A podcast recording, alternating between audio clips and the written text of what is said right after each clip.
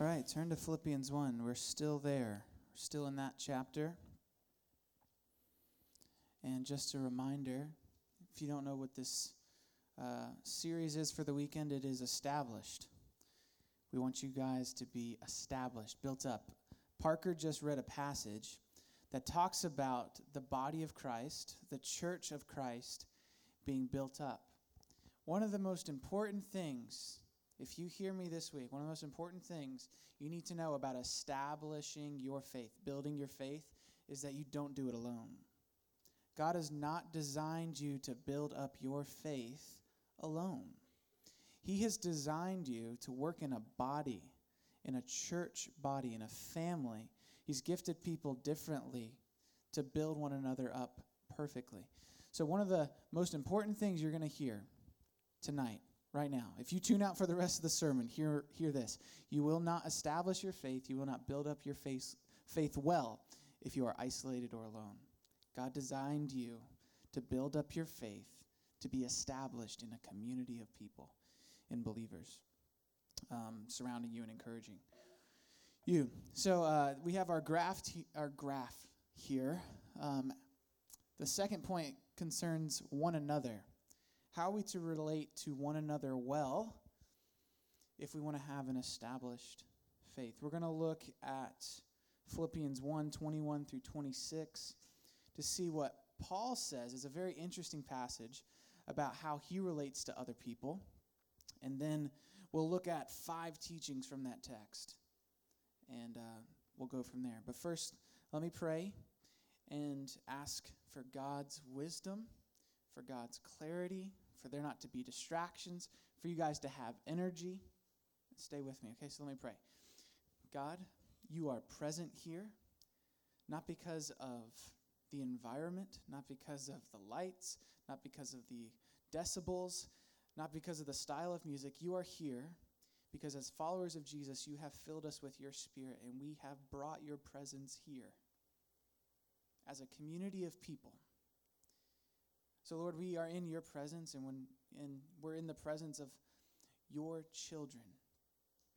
And God, I pray that that would sink in deep, that this community would be real to us and it would challenge us in how we relate to one another um, as we see this unfolded in your scripture.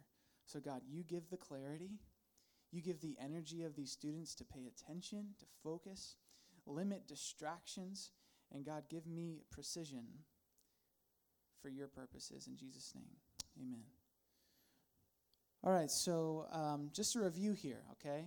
Because we're in Philippians 1. Paul talked about he's imprisoned, he's in chains, but he has uh, an attitude where he sees Jesus being exalted and he rejoices in that. And he clarifies that his desire is for Jesus to be seen and savored through him, and that ultimately people see and savor Jesus when, you, when, when Paul shows that Jesus is his only treasure, his greatest treasure. And so Paul then makes that crazy claim for me to live as Christ and to die as gain. And this passage is going to be Paul like kind of snapping back to reality. It's going to be like, okay, for, for me to live as Christ and to die as gain, but there's more that I have to unfold here, unpack here. So let's look at this text. Verse 21 For me to live as Christ and to die as gain. He says, If I'm to live on in the flesh, that means fruitful labor for me. Yet which I shall choose, I cannot tell. I'm hard pressed between the two. My desire is to depart and be with Christ, for that is far better. But to remain in the flesh is more necessary on your account. That's the Philippian Christian's account. Convinced of this, I, Paul, know that I will remain and continue with you all for your progress and joy in the faith, so that in me you have ample cause to glory in Christ Jesus because of my coming to you again. So Paul is acknowledging a tension. It's a battle between two great desires that Paul has. He has the great desire to go and depart and be with Jesus, but he also has this other desire to have fruitful labor and to help the Philippian Christians be strengthened in their faith. And how, do, how does he deal with this tension? How does he deal with these two difficult desires? That's what this passage is about. And what we're going to see here is some of the key things that Paul does to resolve or solve this problem. Okay? And this will be key for us as we think about how we should relate to the other people in this room. How does Paul teach us to relate to one another based on what he says here? So we got five things, okay? Number one, Paul uses his time for fruitful labor. Knowing that death is gain and that his going to be with Christ is far better, Paul says that his life in the flesh should be used for ministry, for fruitful labor. His time on earth is used for fruitful labor. That is the sum of his life, of his existence. The only reason he remains on earth is to provide fruitful labor. And we'll, we'll get specific about what he means by that. But he remains here because he's got work to do. That's what snaps him back to reality. That's why God has not, once you made a decision to follow Jesus, that's why God does not just zap you up into God's space and preserve you till the final day. Because you, as a Christian, when God saved you, He saved you because He's going to use you to do work, to have fruitful labor, to actually minister to other people, specifically to fellow brothers and sisters in Christ. So the only hindrance to Paul's death is Christian service. This is how Paul desires to use his time on earth. I mean, let's ask ourselves how do we use our time? What do we want to spend our time on? If we just charted our week, you know, iOS just came out with this thing, shows you how much screen time you got each week. You keep trying to, you know, down this amount of percentage, down this amount of percentage. But it shows you how much time you spend on your phone, and sometimes it's kind of crazy how much time we use on something like that. Now it can be productive. We can launch into that whole rabbit trail. I'm just saying, are you aware of how you spend your time? And is your time intentional? Are you actually saying, This is why I am here? This is why I remain? I'm going to use my time in this way.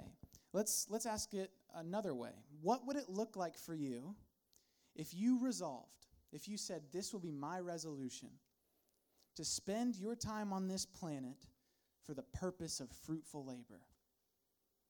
That's a weird way to say it, but what would it look like if you said, I'm going to use my time on this earth, on this planet, for fruitful labor? What would that look like in your life?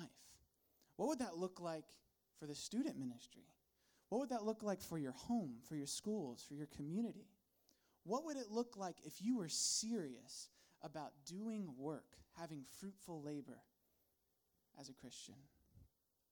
What if your life was infused with that level of purpose? And Paul's going to actually start to unfold what that looks like. If you want to know what that looks like in your life, Paul's going to give us some glimpses here. But there's a very important clarification that Paul makes before we jump into that. Number two, Paul views ministry as secondary to being with Christ. Paul concludes that his life on this planet's all about fruitful labor, about doing work in the name of God, but he never forgets his first love. He never forgets what is, uh, in, in the Greek, the original language, he stacks these words on top of each other. He says, It's very far better for me to be with Christ. It is very far better for me to be with Jesus. There should be no confusion here. Paul is not saying that, oh, to be with Jesus would be good, but also to like serve here would be good too. No, he says to be with Jesus is second or is primary, and ministry is secondary. It is much better to be with Jesus than simply to serve Jesus. So that's why Paul can say that death is gain because Jesus is there. That is full satisfaction. So again, death is not anything but a departure to be with Christ in Paul's vision. He says when he looks at death, he sees simply a departure to be with Christ, and that's why it's gain.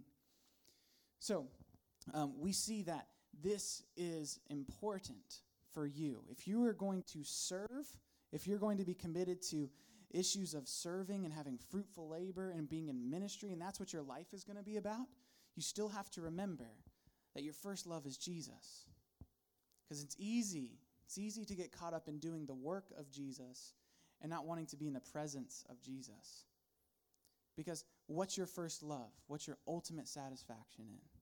So if you want to have an established faith, you have to make sure these things are in the proper order. You have to make sure your love for Jesus is primary and that your love for serving others is secondary. You'll never serve your brothers and sisters well in Christ uh, unless you understand that being with Christ is far better. So, um, second or third thing, Paul notes his other desire. Teaching number three Paul knows that his life is not about him. Although it is very far better to be with Jesus, what does he say that kind of snaps him back to reality of serving? He says, to remain in the flesh is more necessary on your account. So Paul says it's very far better for me to be with Jesus. That is very far better but it is more necessary for others for me to remain. So this means that Paul is going to act in the interest of others above his own self interests. Right? So there's this humility. And Paul calls people to do this, especially the Philippians, to do this over and over again. Even in the passage we read tonight from Ephesians 4. One of the core things of serving well is to have humility. You'll never have unity as a body of Christ unless you have humility within the body of Christ. And that's what Paul is doing here. He is practicing what he commands to do throughout his letter, and that is regard others as more important than himself. So Paul, Paul knows that his life is not about him. Knowing that to live is Christ and to die is gain, he does not simply decide to follow what is only advantageous for himself, but he actually looks out for the needs of others. And he actually denies what's most advantageous for him, and he instead pursues what's necessary for other people. So when you make decisions in life, do you, th- do you think of how that decision will affect other people? Do you take the interests of others into account in any of the decisions of your life? And think about that. It's actually something that we don't practice very much. I mean, even think about some of the good things. Um, thinking about, okay, when you come on Sunday nights to, to student service, sometimes it's very advantageous for you to stay home and study. Sometimes it's very advantageous for you to rest and get a better night's sleep. But what if it's more necessary for someone else that you show up? What if it's very advantageous for you not to wake up 30 minutes earlier in the morning to spend time in Scripture, spend time in prayer, right? So that you can get a good start to your day, whatever. What if that seems advantageous to you, but that's more necessary for someone else when you show up to midweek and you're able to share what God is teaching you? So, all I'm trying to do is train our perspective when we start to make decisions. Is our perspective simply on ourselves and our own advantage, or do we look for the interests of other people? Because that is what Paul is doing here. He's saying, I'm not simply going to do what's better for me, I'm going to do what's necessary for other people. That's one of the primary, he, primary ways that he ministers to everyone that he comes into contact with. Okay, so number four. He knows his life's not about him, but this is how Paul defines serving others, and this is going to be very important. Paul defines serving others as equipping others to progress and rejoice in the faith. This is how Paul understands Christian service. Um, at Liberty, I had to do Christian service every semester, 20 hours. You guys still have to do this, right? Yeah. So uh, when I was like a prayer leader and I was like a, a spiritual life director on our hall, that would satisfy that requirement. Well, when I moved off campus, I didn't realize I had to keep doing that. And so it was like my last semester in order to graduate, and I had to do like 60 hours of community service this semester. And uh, I was like, oh no. So, one of the things I did is um, I served for 20 hours during a week called CFAW. Do you hear? Yeah, because if you go to Liberty, CFAW is torture. It's awful. Because the rot is crowded. These, um, t- when I was there, was a bunch of weird middle schoolers would show up and sleep in your room. Like, that sounds fun. But I served by like helping them check in all weekend and whatnot. And then um, another thing I did, I would go work for this uh, nonprofit ministry called Gospel Link. And it was basically like um, Operation Christmas Child, but for like pastors. These people would sponsor pastors. And uh, I would get all of these letters from pastors from all around the world. And I would have to read over these letters in very bad handwriting.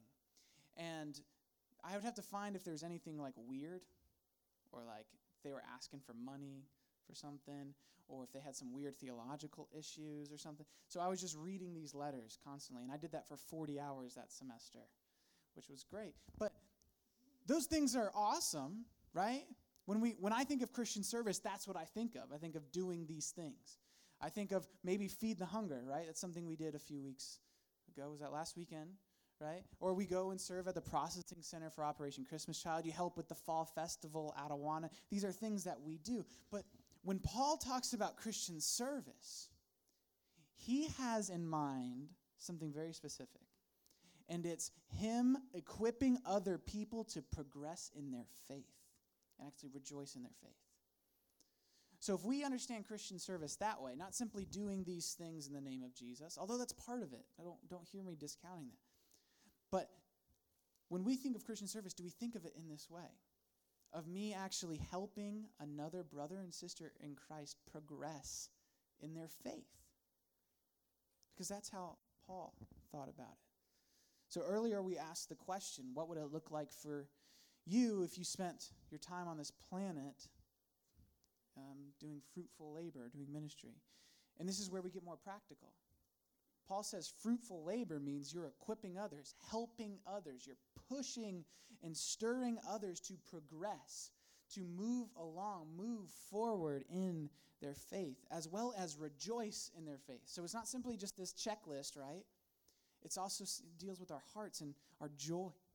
So, what does that mean for you? If you want to help serve other people, what does that mean for you? It means that you are helping others trust in Jesus and also grow in their affections, desires, or loves for Jesus. You are training them to progress in their faith and stir up their love for Jesus. That's what it means to serve others. You're, you're helping them move along in their journey to trust Jesus more and love Jesus more. Yes, oftentimes this includes providing for them a meal or whatnot. But also, it's much more simple than that. Like sending a text message to a friend to ask them what God's been teaching them, or to show up at midweek and ask for prayer for something, showing your vulnerability, showing that you have not yet arrived. That's encouraging another student to do that. Right? These, these things are very simple. This is a big category of just are you helping people? Are you pushing people and challenging others to trust Jesus more and to love Jesus more? This is what Paul saw as more necessary than his own personal gain. That's what he saw as his calling. And that's your calling. If you're a Christian, that's your calling. That is what you are called to do. That's why God has left you here to remain in the flesh, not to be taken up to be with Jesus just yet, because you have work to do as a Christian. The good news is that God is so happy and willing to work that in you, and that's the only way you can do it. And that's why He's given us the Holy Spirit.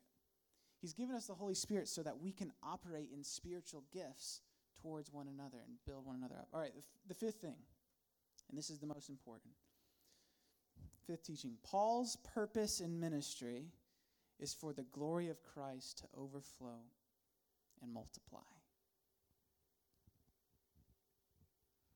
So, this is so important in regards to your relationship with one another.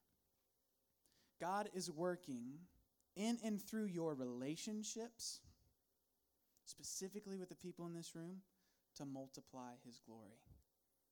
That's what God is in the business of doing. He wants the glorious resurrection that you've experienced with Him vertically to overflow into your relationships horizontally. And He wants there to be just this eternal fountain of glory being seen, of God being great and, and Jesus being exalted over and over again in your relationships. So, your relationships with the, with the other people in this room are designed to further glorify God. And that is the only reason why Paul keeps continuing to minister to them. Paul wants to continue to live so that God can continue to glorify himself through Paul and his ministry. And he sees the primary way to do that is by equipping other people to progress in their faith, to rejoice in their faith, to trust in Jesus more, to love Jesus more. So the godly person desires to live only so long as his life will promote the glory of Christ. And death is gained because Christ is the ultimate satisfaction. Life is worth living because it permits us to glorify God and others. Our death is for Christ, and our life is for others, inasmuch as much as our life is for Christ. And this means, this means that this is a holistic view that Paul has. He sees the glory of God and how great and awesome it is, and how he wants other people to experience that and that's why he stays put. So, this is just so important as it concerns the foundation of your service. You don't serve to simply make yourself look great. You don't serve because it's just some duty that you have as a Christian. You're a soldier in the Lord's army. It is because you have been so enraptured by the glory of God that you want that to overflow.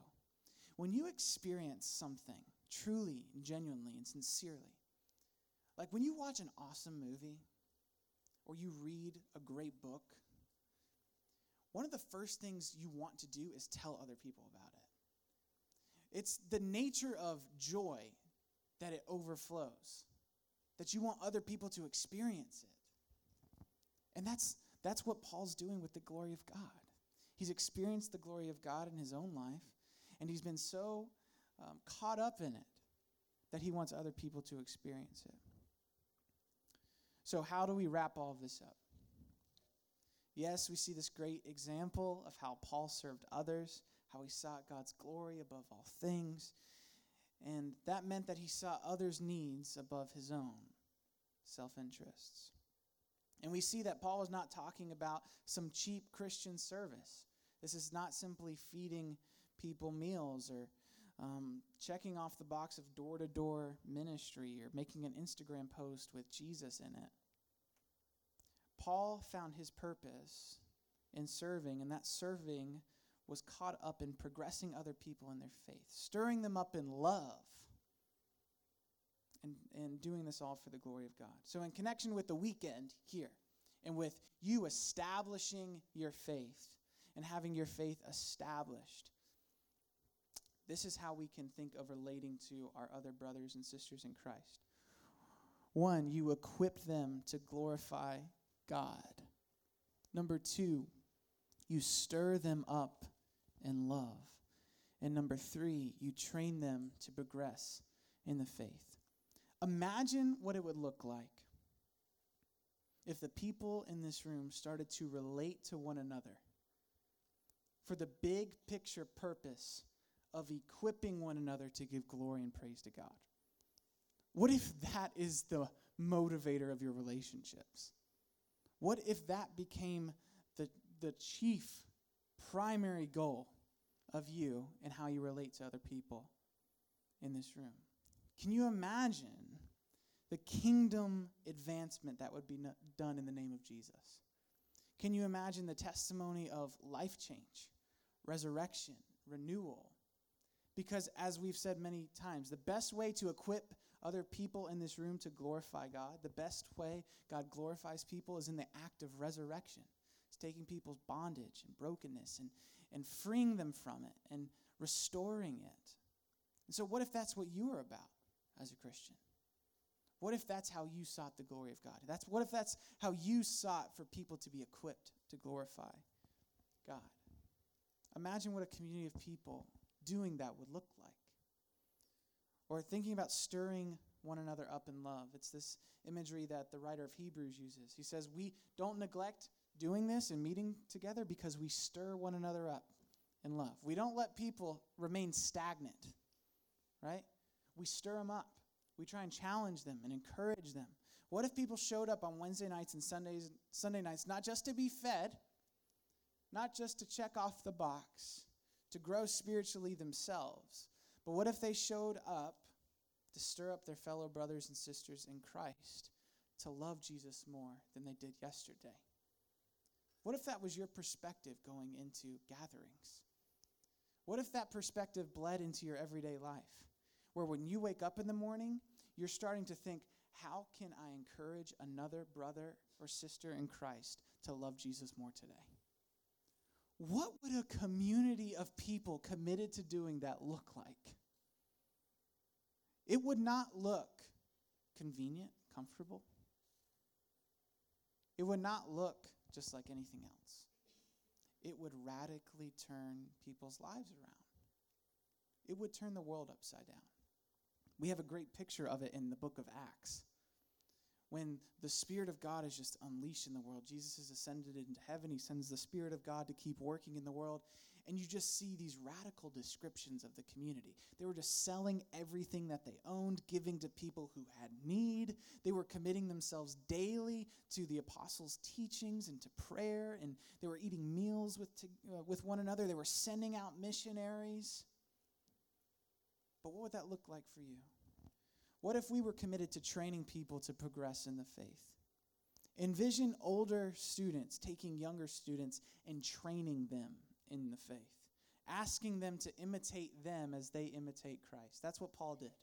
He went around saying, Imitate me as I imitate Christ. What would it look like if we had a community of people that was asking people to imitate them as they imitated Christ?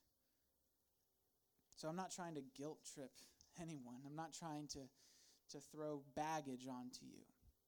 I'm simply trying to show you what it means to follow Jesus. I'm asking all of us, myself included, whether we're willing to do it.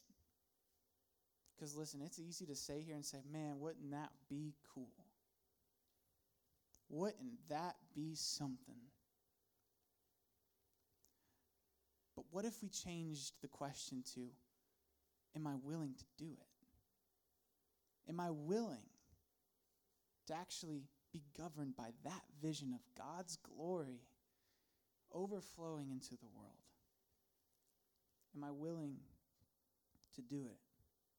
Seniors, a year from now, you'll most likely be on a college campus far from here. What type of impact are you going to make on the students you leave behind? Will anyone say, that person, that senior, equipped me to follow Jesus more? Seventh graders, in five years from now, you may be fall retreat again.